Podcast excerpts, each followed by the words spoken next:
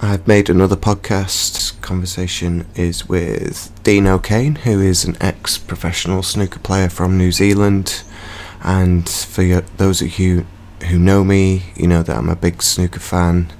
And it was pretty cool to talk to Dene, who's mixed it in with the best of the best Stephen Hendry, Jimmy White, Cliff Thorburn, playing these guys at the World Championships. He was pro for a long time in the 80s and 90s, uh, made a couple of quarterfinals, so he had a pretty successful career. So it was really fascinating to have a chat with Dene about his career. Enjoy.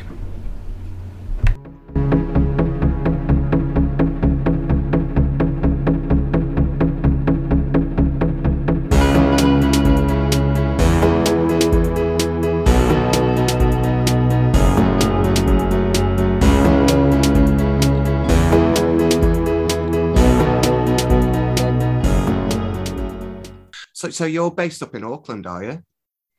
Waiheke Island, yes. Oh, nice. What's it like up mm. there? I've not not visited before.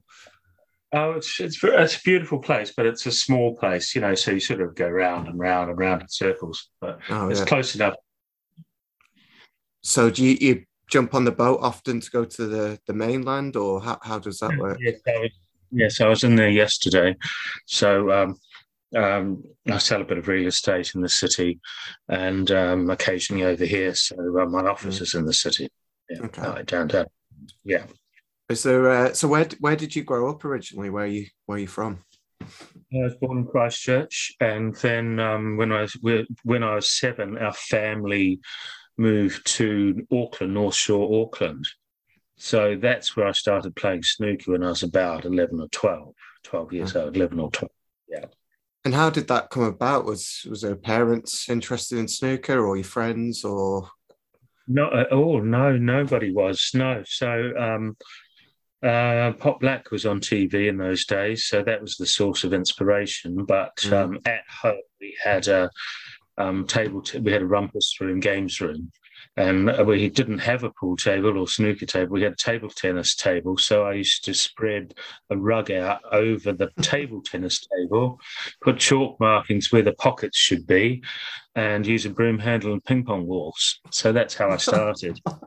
and then um, graduated eventually to a couple of um, public snooker clubs. Um, in one in Birkenhead, which was a real dive, and then one in Takapuna, which is uh, which was where really where I learned to play um, on the full size tables. Well, I probably started there full time when I was about twelve, and um, the age limit was fifteen or sixteen, I think. Mm. So I had to dodge the police for a few years and got slung out a couple of times, more than a couple of times. uh, I just I love that um, you know and you know just creativeness around the snooker table. I don't think would every kids do that these days. They, well, they wouldn't need to, right? You just that, but back then you didn't have any choice, and you really liked to play snooker, so it was just whatever you could make of it. Yeah, I mean, but I, I, I just fell in love with the game as soon as I saw it. You know, it was mm. a real fascination, and there were some very good players at Takapuna Snooker Room. Okay, and combined with um, TV Pot Black on from the BBC on TV. Those were there was inspiration there, and um, you know I was an avid reader from the from the library, getting books out about snooker, Spencer mm. on snooker, and complete snooker by Joe Davis, yeah. and top players of the time and of yesteryear. So we didn't have videos in those days, mm-hmm. so the, instruction manuals, or and they were a source of quite, you know, some autobiographical, so they were quite inspirational as yeah. well. And um, and so I just set about practicing, you know, by myself. Obviously, sometimes the lights off, even just mm. to get as much table time as I could, and um, I think I eventually got a cue for about twelve or thirteen dollars or something. You know, slightly better than a broomstick, but not much better. and yeah. uh, and played in Takapuna for a lot. And I think I started playing in tournaments. There are always tournaments around, and I realised that when I was about thirteen, and when I was fourteen, I won the New Zealand under 21s title. So that would have been mm. my first win. So, so going just going back to so the books and things, they were just your coach basically, were they, or did you have other players that you could, you know, get some coaching from and some knowledge, or it was just how did you the, sort of build your the books initially were it, but then when I was um, 12 or 13, it might have been, might have been 13, um, Hurricane Alex Higgins came to New Zealand mm. and toured and I played him in an exhibition in um, Auckland, um, downtown Auckland, when I was about 13, and he beat me, and um, obviously, but um, he was a great inspiration, incredible talent, you know, a real mm. genius at the mm. table.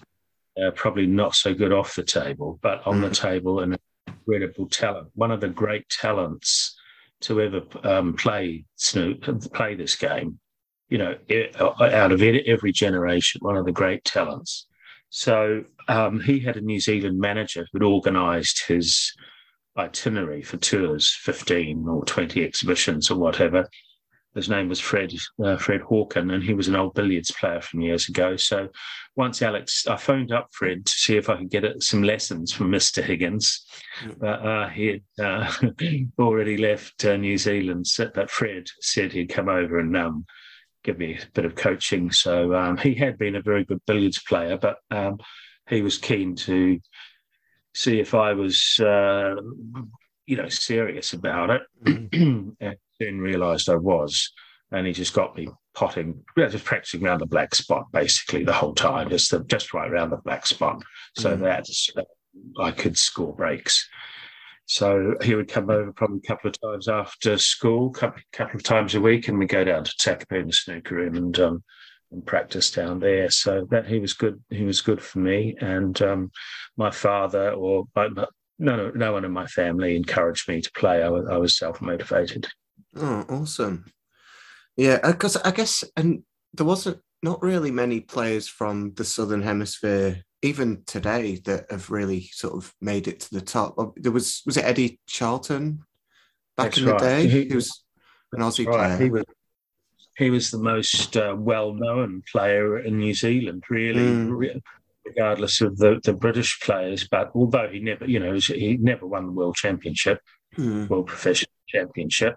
But uh, he was a he was a tough player, and I played him in New Zealand when I was fourteen, I think it was. But um, and I played him a few times after that uh, in his club in Sydney. What was that called? Um, uh, the Tattersalls Club um, near Empire Park um, in Sydney. So I beat him there, and I beat him twice. I beat him in a pro am in the UK. Then I beat him on the pro tour when we played once as well. Mm. But he was a great name and used to tour around New Zealand a lot, playing exhibitions. And um, of course, the, touring professionals were few and far between in New Zealand in those days. Yeah. So I'd try and get wherever I could to see some um, top players.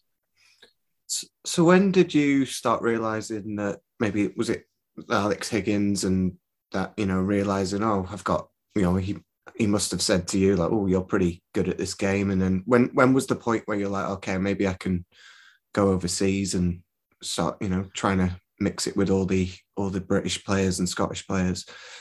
Mm-hmm. Mm, uh, well, Alex first of all he told me to get a decent cue and throw mm. that cue away. So Fred was instrumental in getting me a proper ash cue, mm. um, a maple Canadian maple um, thing. So, um, but after winning the new under 21s title uh, at 14, I won the full Auckland Championship when I was 16 and um, I, I, guess the writing was on the wall. I started winning just about every tournament I played in, culminating with the New Zealand title when I was 17. So I won the full New Zealand title at, at 1980, mm-hmm. and um, then went. Uh, I mean, it was always the ambition to go to the UK and further further my uh, experience and improve as much as I could in the UK, which was the home of the game.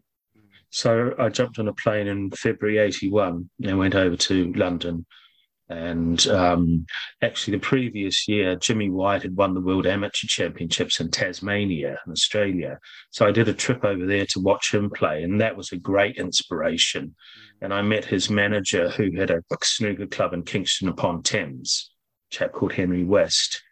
So we, I hooked, I hooked up with Henry at at their at their club, uh, I sent a telegram first saying I was arriving and basically had nowhere to stay. And um, I had a, you know, two suitcases, a snooker cue, and seven hundred pounds in my pocket. So I just took it as it ca- as it came, and um, had a bit of a, a, you know a rough start, you might say. Um, staying in bad places, attic rooms, and you know, almost like squat situations. So terrible. So the, you know, I, I really quickly realised my standard of living went would go went straight down compared to living in New Zealand. But I was there and committed to play snooker and do the best that I could. And um, I found it wasn't long. It was a few weeks. It wasn't long after I'd recovered from the flight. I ended up in the hospital. I was that sick. Eventually got came out, and um, started practicing at Kingston Snooker Centre, and the, the world champion was Cliff Thorburn at the time, mm. who was one of the greatest overseas players of all time. And he was a tough, real tough cookie. But there were a lot of other good players who played there: John Spencer, Jimmy White, Tony Meo, John Virgo, um, and a lot of a whole host of London, top London amateurs played there. Hmm. Um, and some of them turned pro later as well, actually. Uh, so I, I, started playing against play, a lot of really good players and even some of the professionals. And my game developed very quickly mm. by being in, in that environment and practicing, you know, absolutely assiduously and uh, being exposed to the, the almost like the top level of the game, top level players um, in in that club in Kingston upon Thames. So my improvement just just took off. So it wouldn't, wouldn't have happened by staying in New Zealand. No, there's no chance that would that would not have happened. You have to. I was mm. a big mm. fish in a small pond in New Zealand, but I wanted to be a small fish, fish in a big pond in the UK. So there was no other way, just to get on the plane and go. So, so how many, or was it years or weeks or years till you got to that level where you start, you know, got on the circuit and started playing these players regularly in, in competitions? Mm-hmm. Well, I won three tournaments as an amateur in the UK uh, when I was over there, 81 and 82. Um, and because uh, you could earn money as an amateur in snooker with with prize money, you know, mm. competitions that actually won prize money. So amateurism didn't actually truly exist. And Uh, then I went back to New Zealand '83, had a bit of a bad year when um, uh, a lot of people in New, all the clubs in New Zealand and the players started handicapping me to try and stop me from winning tournaments and things like that. So I got pretty disillusioned with it and um, put in my application to turn pro in '84. Went back to the UK. That was it. Started on the pro tour in '84, so I would have been um, 21 it's quite late these days, but um, at, at, that time, you know, there was a few of my friends in London who are about the same age who turned pro as well. So, because obviously, you know, the peak or what seems like the peak of snooker popularity was about that time when you were turning pro. Because because I've I've looked at you know when on Wikipedia and the games that they used to have at the World Championships where they play first to forty or something crazy, right? The the World Championship final would be across three, four, five days, and obviously not that viewer viewer friendly. Was that that time like of you know what was that time like of that transition? You may have just caught the back end of those players just playing and grinding to the era of you know Jimmy White's and you know, like Kirk Stevens and Steve Davis that played a bit more free free flowing snooker. Well, I was lucky. I came in right at that that mm. Uh, that development peak when it really, really boomed. Snooker boomed in the 80s hugely from what it was uh, before. And uh, uh Steve Davis won the world title, his first world title in 81. So um, that was big news, and the TV audiences started growing, getting bigger and bigger and bigger, and so and the prize money increased, you know, considerably as well. But um, it, snooker lends itself to being a great spectator sport on, on television, and it's very cheap to cover for the for the for the um, actual coverage. You've got you know a couple of roving cameras and a couple of cameras up top, uh, overhead mm. cameras. So it's not like you're um, following a Formula One race or mm. you know a golf on a golf course. All the cameras they need. It was very quite um, cheap to cover, and it's but still a great visual spectacle. And of course, the players their, their faces were on TV a great mm. deal. So the players became very famous, um, especially guys like Steve Davis, Jimmy White.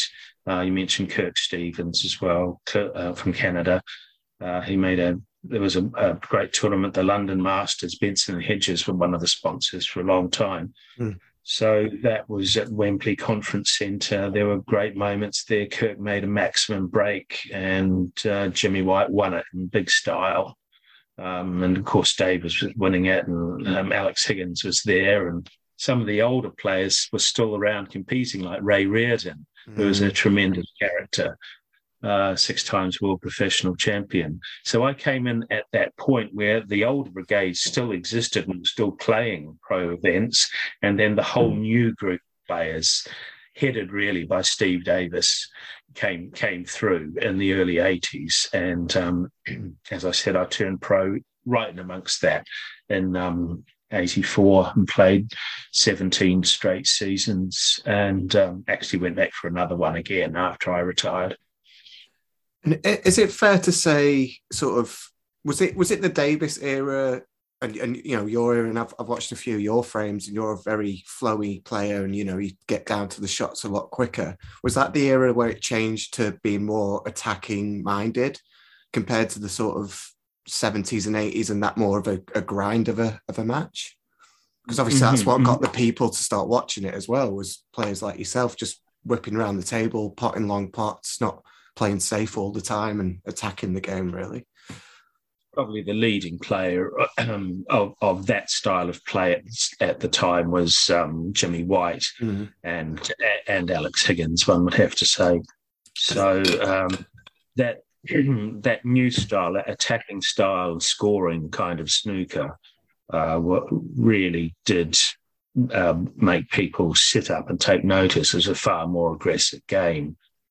And um, Davis was, yeah, he was a great scorer and great long potter. He was, he was, he had the all-round complete game, a bit like um, he had modelled his game on a bit like Ray Reardon, who was uh, a great technician, a great tactical player as well. Davis was uh, an incredible tactical player. He could put, tie you up in knots all over the table, even if he wasn't scoring heavy big breaks like Jimmy White was knocking in big breaks all over the place.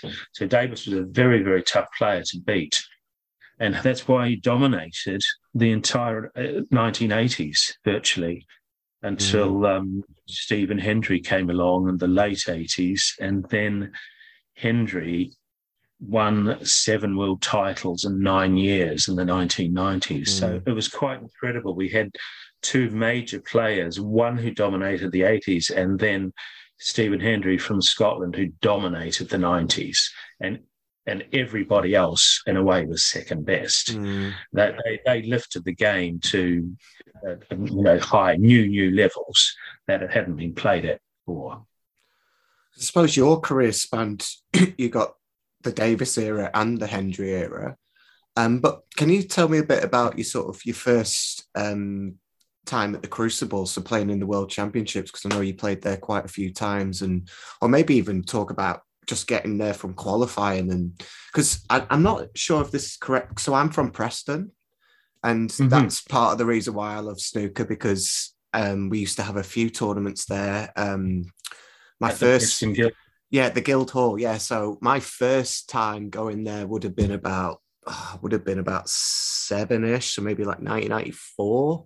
And I remember seeing Dennis Taylor playing there, and obviously everyone was a big Dennis Taylor fan with the glasses, you know, a character.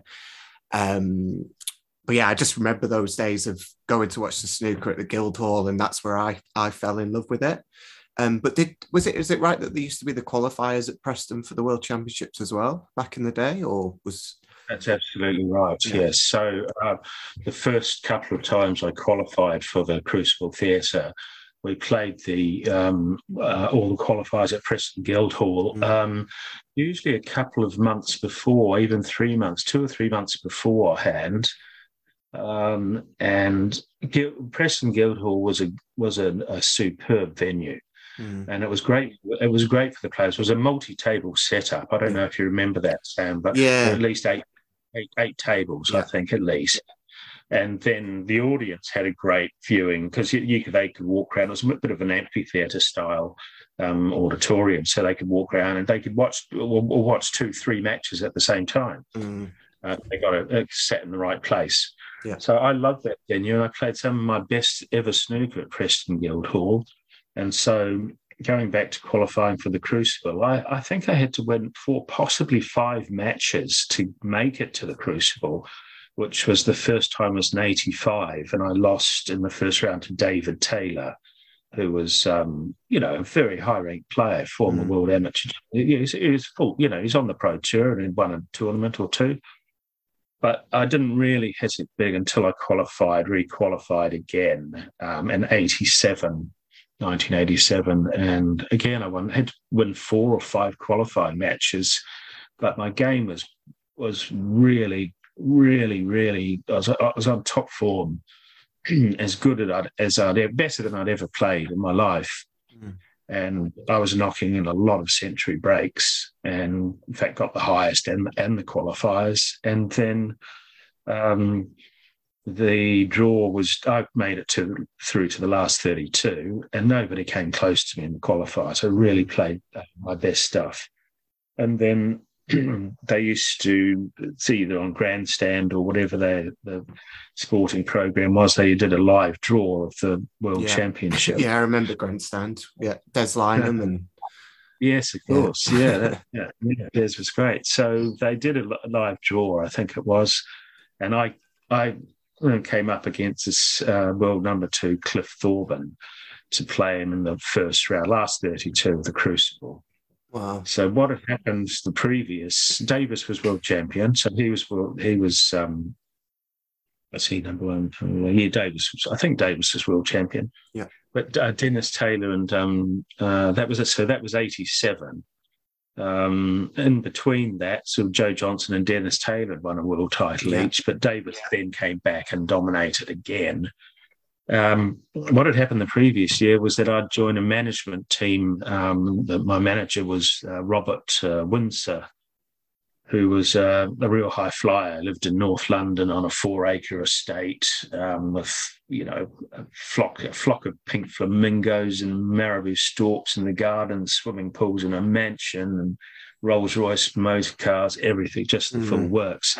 But he managed Cliff Thorburn and Kirk Stevens as well. Okay. So we were in the same management group, Cliff and I, mm. when I qualified to play it what had happened the previous year, I practiced a lot with Cliff. I mean, a, a hang of a lot, because Robert had a championship table at his home and called Highcroft, it was.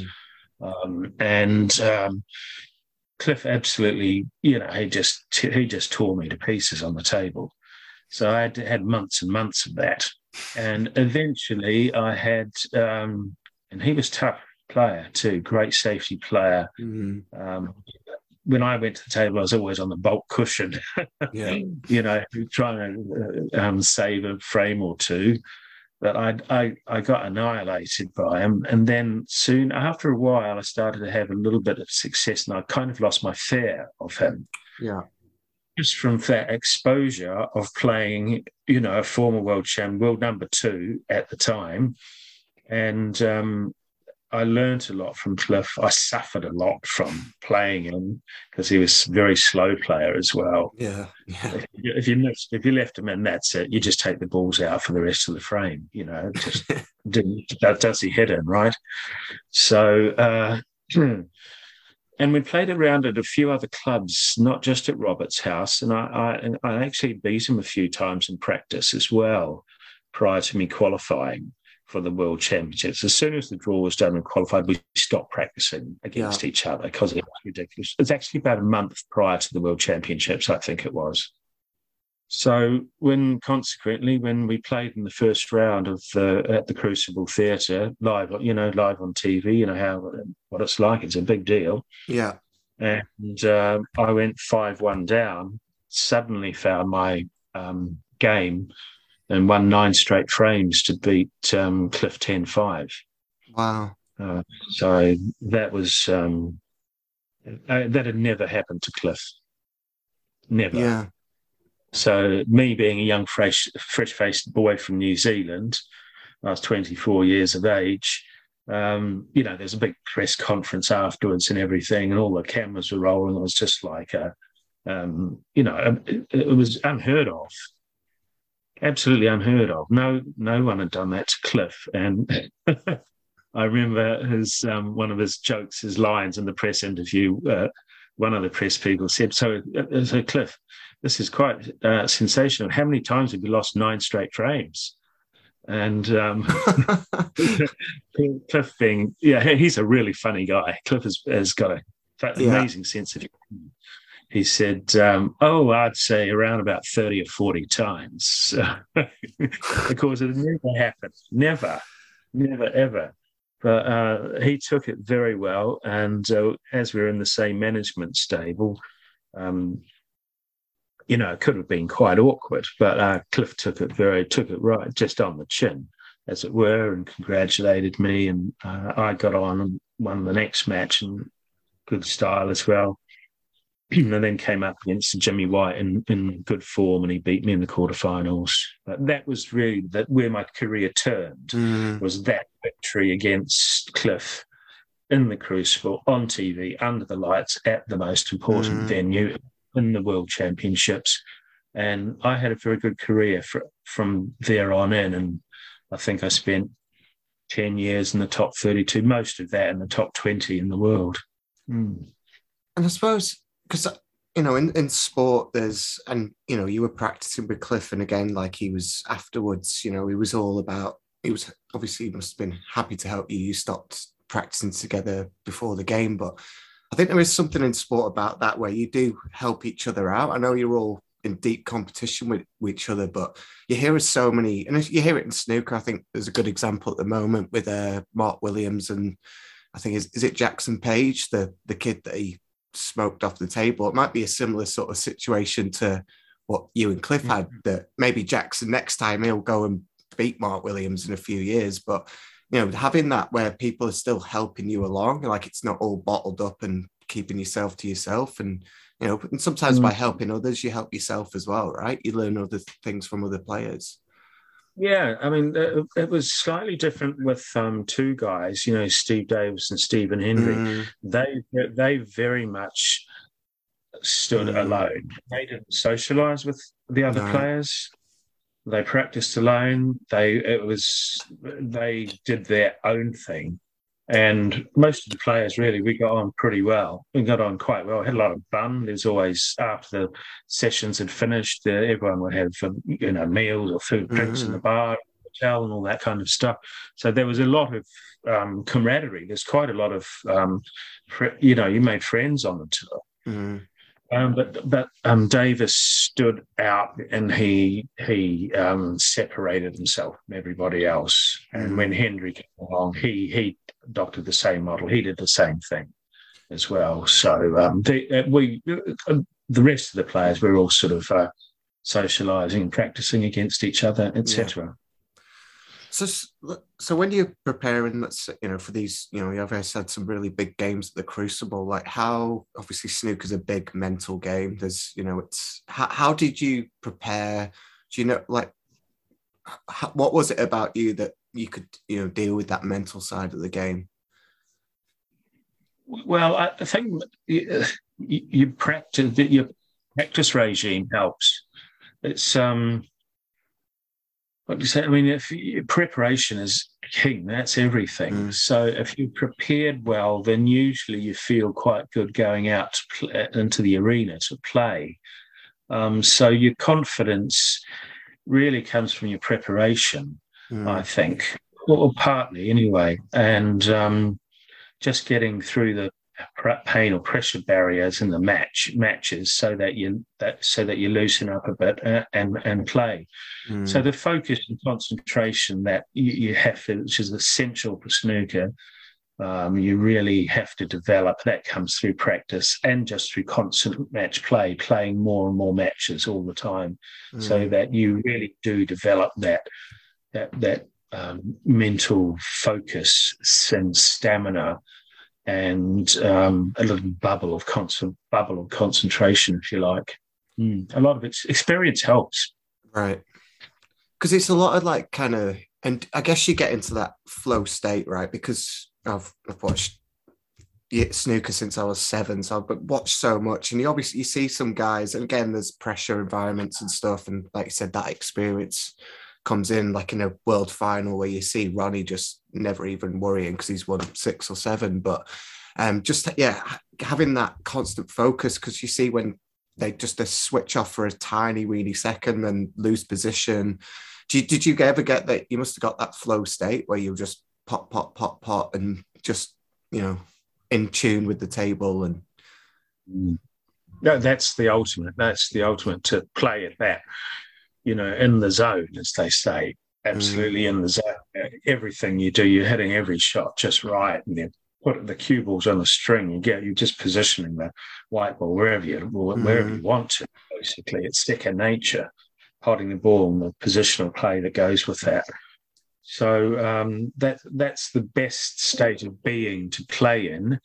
Um, but um, you don't always play that well. So it's very important that your worst, that your bad mm. game is of a good standard as well.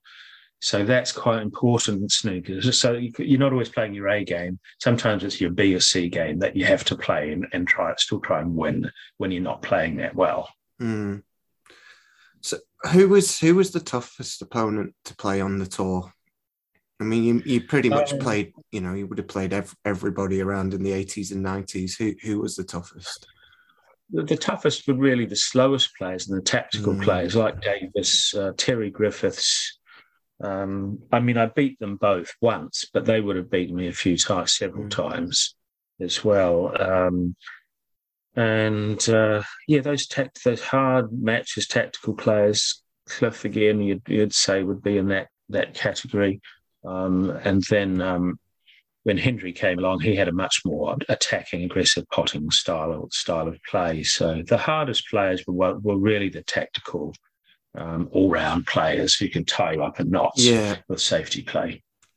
Because and and how how did the tables change in that in that era? Because it looked like from the eighties, especially to the nineties, the nineties tables look. I'm sure they're way different now, but they look a lot similar to this era, of table. Like, what well, was the played, differences there? Um, initially we played on BCEs. I think they were Bristol coin equipment, but um, they were a slightly different table. I thought the middle pockets were a bit bigger than Riley tables, mm. and um, yeah, uh, I mean now the tables are made in China and by Star, I think mm. it is, but. Uh, um, we had mainly two sets of tables. One was Riley and one was BCE.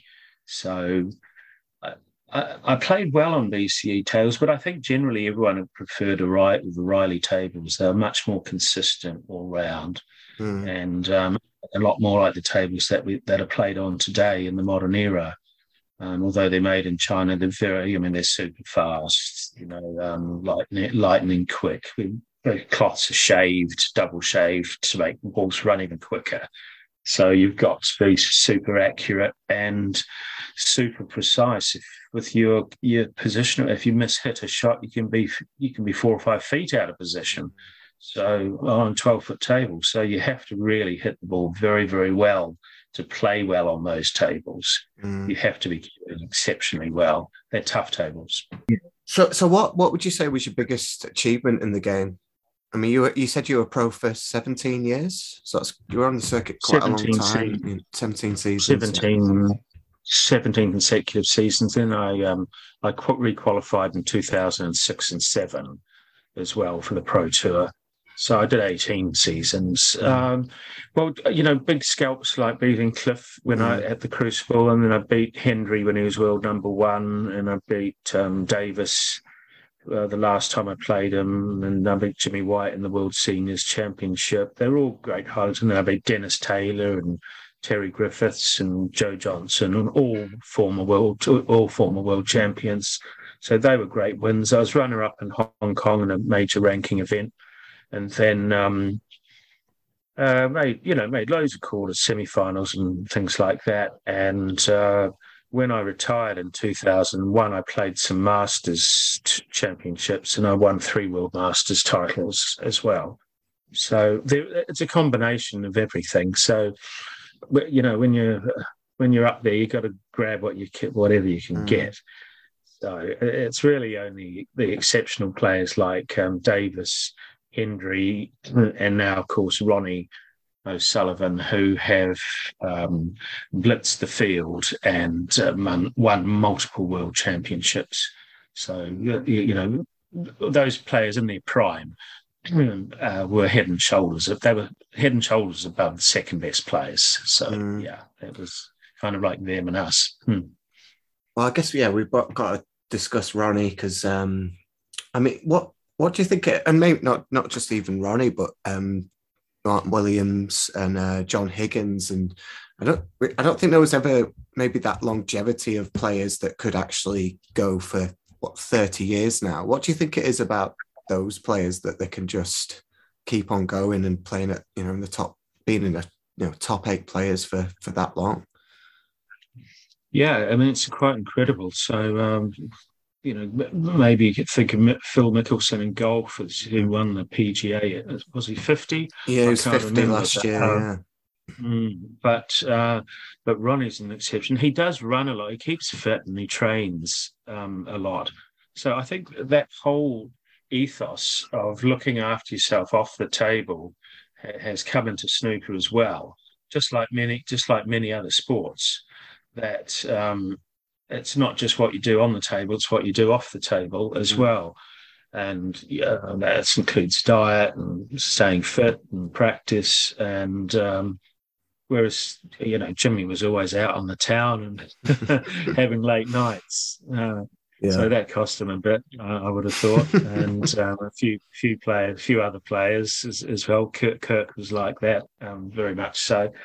So it, it's become more professional, and yeah. all the players treat uh, come into it as as real um, professional athletes in a way. Mm-hmm. Um, but, but, but Ronnie is exceptional. It's hard to say.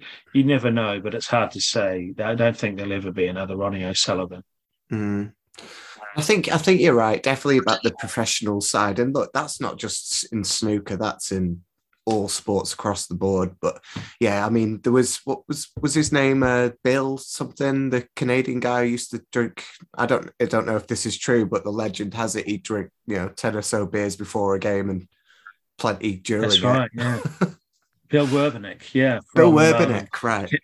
From, from Canada, yeah, I played him a few times. Believe me, he t- he started drinking in the morning, so that um, he because he had um, the shakes, right? In his cueing arm. So he thought it was something that would stabilize his cueing arm. Mm. But um, uh, look, he was he was a pretty good player. He's mm. a really good player. Um, fortunately, I, I, managed to get the better of him. But uh, uh, yeah, that sort of lifestyle. He was an exception. I mean, he would drink 30 pints in a match. And I remember playing him at the Guild, Preston Guildhall, funnily enough. and it started with him going to the um, going to the lavatory after every frame. Right. Yeah. And then the more he drank, it's asked the referee permission to go during the frame as well. and then at the end of the frame, he'd still go to the toilet again. So, right. you know, it just became it just became farcical, really. But um, that was Big Bill, Big Bill yeah. Yeah, it's it is funny just to watch back, and I'm a big darts fan as well, and I've sort of seen the era of the '80s where you know there's just a pint there on the table and no one batted an eyelid. Smoking was another thing that players did mm. right during games. That was just sort of that's yeah, what yes that was normal. well, that was banned. Really, I mean, the BBC were instrumental in doing mm. that because they they just said, look, we're not going to cover if you are if you are sitting at your seat, you're smoking or drinking. We are not going to put your face on camera. We're not going mm. to cover that. We'll just cover the snooker. So the World Snooker Association adopted the rules. Um, that there would be no smoking or drinking during matches um, at any tournaments, which I think is a good thing. Yeah. Mm. Well, thing I wanted to ask you about because I, I rewatched um, the Dennis Taylor versus Steve Davis final frame the other week. I watched it pretty much as a whole. It's a long, it's a long frame, not every single second. Mm. But it was interesting in your era where you were across where it was the foul and the miss rule. Oh, sorry, you didn't have yeah. the foul and the miss rule because I believe remember correctly in that final there was a point where Davis had Taylor in real bad trouble on a yellow, and he played the shot and then it was just miss if that had been mm. foul and a miss, then Steve Davis probably would have would have gone on to win the title. But it just seemed very, you know, easy I, I opponent to be able to get out of a snooker. And obviously mm. now it's like it's called a miss because you're not you're trying to still get the ball safe, right? But back in half some of your career, the early days, that wasn't a thing, right? That's right. I remember that. And I remember that hmm. specifically mm. in the final frame, Dennis and mm. um, Davis. So you know, Dennis sort of took, if you could say, you know, a slight advantage over the the lack of rules mm. um, that were around then regarding a foul and miss. So he wouldn't have gotten away with it like he he did then. Mm. Um, that was was at eighty five. So it became quite a, a big topic for the WPBSA, the World Professional Billiards Snooker Association, too, and the Referees Association, and there's consultation with the professional players. How do we get how do we get around that? And and the the way it wasn't a, a, a wasn't adopt it was adopted but it had variations to it and it really took quite a while to streamline the rule as it is now yeah. basically if you miss it you're going to be replaced mm. i mean it's a pretty yeah, a pretty harsh um, penalty but if you mm. miss it you will be replaced mm. so and that's um, that's the way the, the rule is at the moment but it took quite a few years to develop it into its current state of being I think it was necessary because players were getting and taking advantage of that lack of rule, mm. ruling there. And um, Dennis, uh, a bit of an example there in the world final. Yes. Could you could you put your opponent back in then at least back then, or did the opponent have to yeah, take the shot? Uh, no, he could put you back in. Yeah, okay. He, so you couldn't the, just the, the snooker them again, or just touch it and then go, oh, there you go. You you, you go, oh, you have no, to play the, shot. Yeah. Yeah, well, it's the it's the opponent's choice whether yeah. you um, uh, well, the choice is still there whether he plays the shot, whether he has the ball replaced, or he or he plays it himself. He still mm. has this. There's, there's three choices there. Mm. Yeah. So he can play it. He can put you back in um, as it is, or he can have the ball replaced and make you play this play the shot again. Mm. It's um, a pretty comprehensive rule. It's very it's very strictly enforced. Yeah, yeah, and I mean we've seen moments in the modern day where it's kind of, and I know there's been situations where literally someone, you know, they've gone into the reds off the black to try and break them up. Oh, sorry, or played um, um, a red and then got stuck in the reds, and they've literally not had a poss. It's like impossible to get out of that situation, but then it's still called a miss because. So yeah, I know it's it's still quite you know I think there's still some improvements maybe they can make to that rule. Maybe a bit more, you know, common sense around some some situations, I suppose. Yeah, something like that does require common mm. sense, and a good referee, a good referee would would exert that common sense. I'm sure. What did you just? I wasn't going to mention the referees, but what did you think about? Because um, I've heard you know Ronnie had the bit of an issue with the referee in the final there. Well, I never really considered referees as being obviously they're there to call the fouls and put the balls back on the table, but not really being a major person involved in it. But he became almost the star of the show because he was sort of getting, you know, and disrupting the players or you know whatever happened there with Ronnie. What what was your opinion on that and how referees should behave while while a game's going on, mm-hmm. or a good referee how they behave? the best referee is the one you never see. Yeah. I mean, what I mean is that you don't notice them. That's how, that's how good if they're if they're that good, you don't notice them being there. Yeah, that's the best referee, and there have been many many good referees along the way, but. Um, know, the referee was probably going a bit slow, and that um, put Ronnie off. So mm. he got the hump with him a bit, and um, kind of uh, you know lashed out. But uh, Ronnie's had quite a few run-ins with referees and um, yeah. officials in the past, so uh, it's nothing. It's nothing new, but uh, um, it doesn't you know it doesn't surprise me. That doesn't surprise yeah. me with Ronnie. Well, there, there, was that referee. There's a famous one with Alex Higgins where he's going. The referee's like, "Oh, I'm just going to stand here," and Alex Higgins like, "Oh, you're in my eye line." He's like, "Nope, I'm standing here. I'm not going to take your rubbish." Don John the, Williams, I think was yeah, well, he's the Welsh the fella. Yeah, yeah, yeah. That's right. Yes, yeah. John was a good referee, and um, uh, he's Alex liked to intimidate people as well. So mm. if he could see an advantage, well, that's just the way he was in life and his character if he could take a liberty or intimidate somebody, he he would try and do it. And he tried that on with John Williams, but John wouldn't budge. So, um, mm. yeah, he stood up to Alex. Um, uh, yeah, that's part of Alex Higgins' character as well, yeah. with flawed flawed geniuses. Hmm. Um, I just got a couple more questions, if that's okay. Um, so, what was did you see an impact as with your success in as a as a Kiwi, and obviously beating um, Cliff and getting to the quarterfinals a couple of times, having a successful career? Did you see an impact in New Zealand around snooker and you know people starting to play and the popularity? Yes, there was the game. Just you know, it was became very popular for a while, and that the win against Cliff and that, that whole World Championship was shown on TV New Zealand mm. um, uh, every every night, every mm. evening. So consequently, you know, I became very well known in New Zealand and um, went out and played a lot of exhibitions all around the country. And uh, yeah, snooker became very popular for a while in New Zealand, and we had a couple of um, tournaments at in Wellington at the Leg- Legislative Council chamber, actually, in the late 80s. Oh, yeah. So Stephen Hendry won one and Willie Thorne won um, another. So we had two there sponsored by Lion Nathan back in the day. And it was a beautiful awesome. um, playing arena, but um, and that was all televised, of course. But it didn't last long. It sort of um, it had a, a, few years of um, zenith here, mm. if you mm. like, and um, the the game is I wouldn't say it hasn't died in New Zealand, but it's nothing like what it used to be. And there's a lot of clubs that have closed closed down. A lot of clubs have taken tables out of their yeah. facilities as well, full size tables, mm. just because of the nature of snooker. The tables are enormous, right? Mm.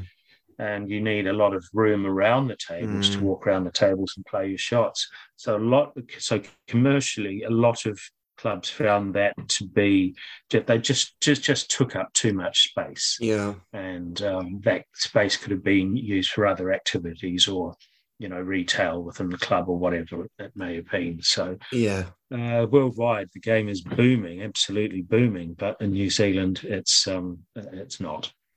Yeah, and I suppose you know, like, because I, I used to play snooker quite a lot as a kid, and again, I was useless. You know, I'd probably get a at my absolute prime, I'd probably be maybe getting a 22 break or something, you know, and I was playing quite a bit, but I enjoyed the game. But blue, I, sorry, blue, brown, pink, and black, blue, brown, pink, and black. Yeah, for 22 oh, break. No, well, yeah, but that's the thing, Dene. When, when you get, you'd pot a red, and I'd be playing a mate who's similar level to me, and then the pressure was just to pot the black to get that seven points. I wasn't even bothered about the next red, just get that seven points because that would be a big, you know, in the game. Yeah, of course. If it, yeah. if it, if it okay. was reds up against with the baulk colors, then I'd be, like, oh, yeah, I could go red, yellow, red, brown, red, blue, maybe, because yes. it seemed like there was less pressure mm-hmm. on them.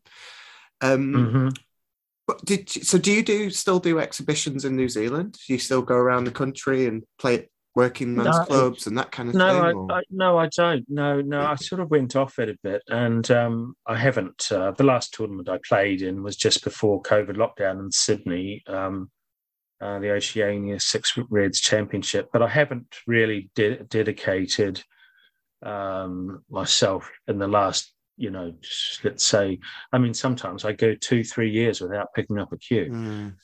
But COVID has had a huge influence in the last two years. I mean, before COVID, to before 2020, um, you know, there was a series of World Masters um, uh, tournaments. I was due to go to Australia, to Bangkok, mm. to. Hong Kong, and then up to the UK. So everything was cancelled, oh. and I haven't played competitively since then. So I, I think I, I think I, need to get into a good practice situation, and um, mm. that much is obvious because you only get out what you put in into this mm. game or any sport you really have to dedicate yourself to it.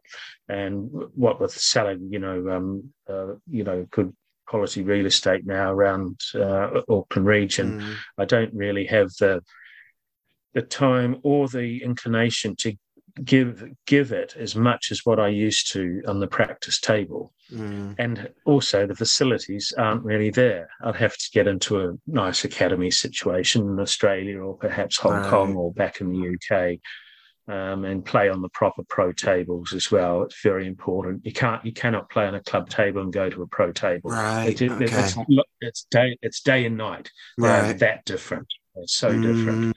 So the playing, practicing conditions have to be right, and you have to virtually sort of become a full time player again. So I, uh, I can't see that happening mm. even this year. But um, I would consider playing world. Um, Masters tournaments again, possibly from next year on, if mm. I get mm. into that right those right circumstances of, of practice and playing conditions.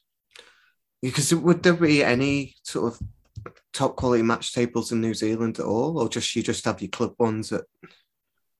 Mm. No, no, no pro tour tables. No, okay. no. there might be the occasional private one, but um, yeah, as I say, it's essential to get onto those pro tables and. Mm. Um, uh, that's uh, uh, you know it's a, like a pitch and a putt on a pitch and putt on a club table or playing in, at Augusta National mm, on a pro table. Yeah, yeah, yeah.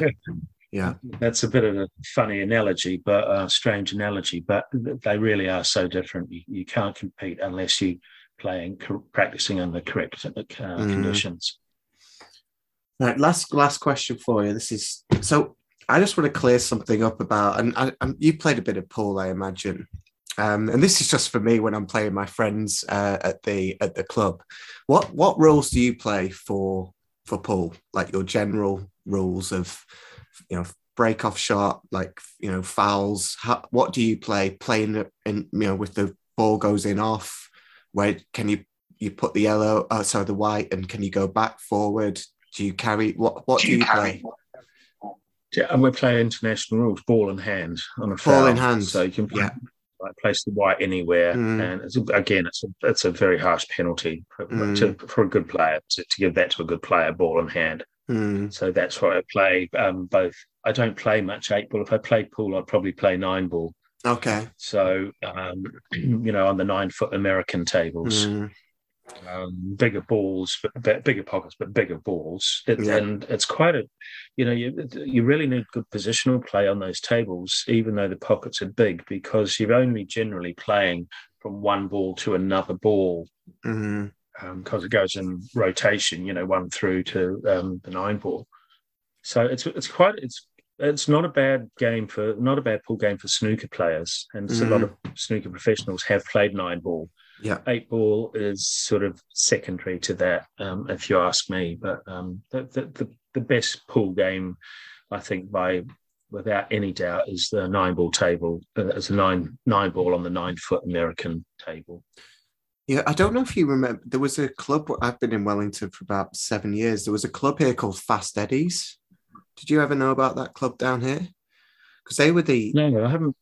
Hmm, yeah, they were the uh, much to, been well Wellington much lately. Mm. Okay, they were the only place that actually had American nine ball tables, and now there's only there's only a couple of clubs that actually have you know or places. There's a couple on Courtenay Place, and I go to a working man's club to play on some nice pool tables. But yeah, it's a bit lacking, like in Wellington, and I guess yeah, rest of New Zealand for some good good quality tables and places well, to play. I'm on the um, I'm on the board, um, chairperson of Massey Incorporated, M A S E, Massey Incorporated. We've got a few clubs in Auckland and Waikato oh, yeah. regions, and we have we have we have the seven foot pool tables, but we have nine foot American tables as Oh well. yeah. Yeah. and and, and some full size snooker tables. So, you know, if you're looking for a good club, Massey, just Okay. Google Massey Incorporated, yeah, Massey Inc. Awesome. So they're Hamilton and Auckland's generally. Great.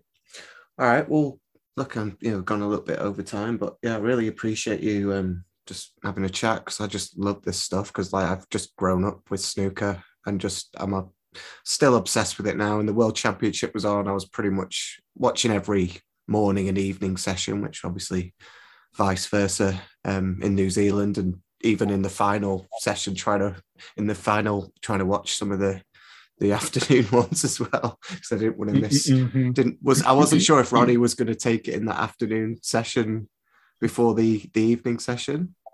And I was Yeah, he could have won it, Yeah. but there was a, a bit of a comeback there, wasn't there, from Dr- Judd? yeah yeah So, um, uh, but but uh, Ronnie, whenever he's threatened by somebody else playing well, Ronnie just lifts his game you know, Mm. almost every time. So he, can do that. He's that he's that talented. He's got such an incredible, amazing natural gift, which he has honed as well. You know, it's yeah you just can't. Yeah, it's not. You just can't turn up with the with the ability and uh, without all the effort that goes in as well yeah. but certainly the most talented player to ever ever hold a cue.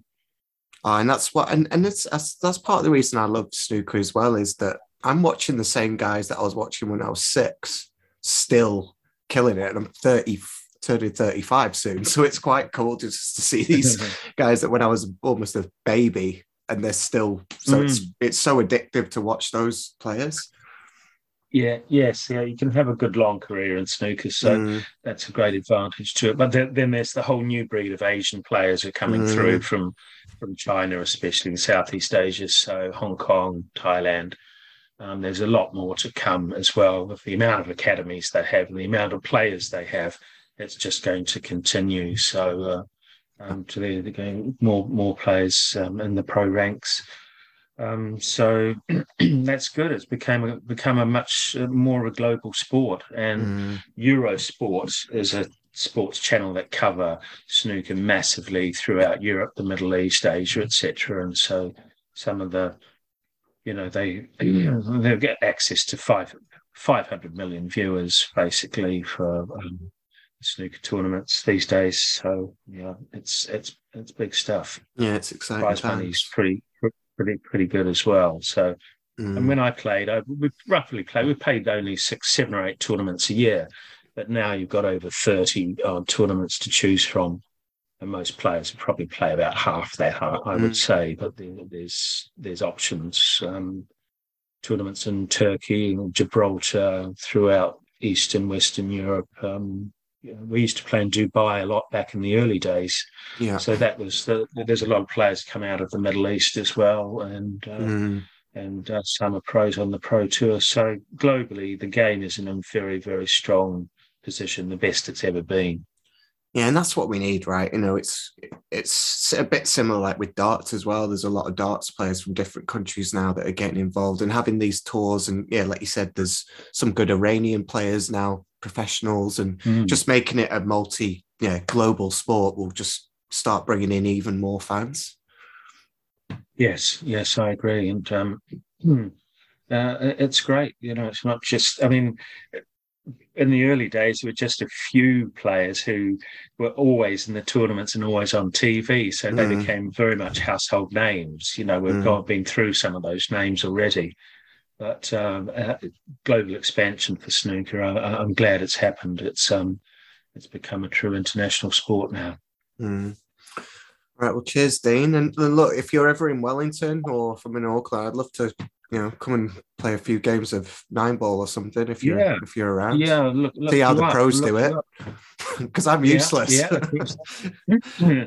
Ex professional. I'm not a pro professional now, but um, I'll still have to. Um, I'll probably get back into it again next year at some stage, I think, and um, uh, I look forward to that if, if I can get into a good practice situation. So uh, I'm not going to turn up and just make up numbers. I have got. I'd have Yeah. to feel good about my game to Yeah. warrant playing in international um, masters events, that sort of thing. So um,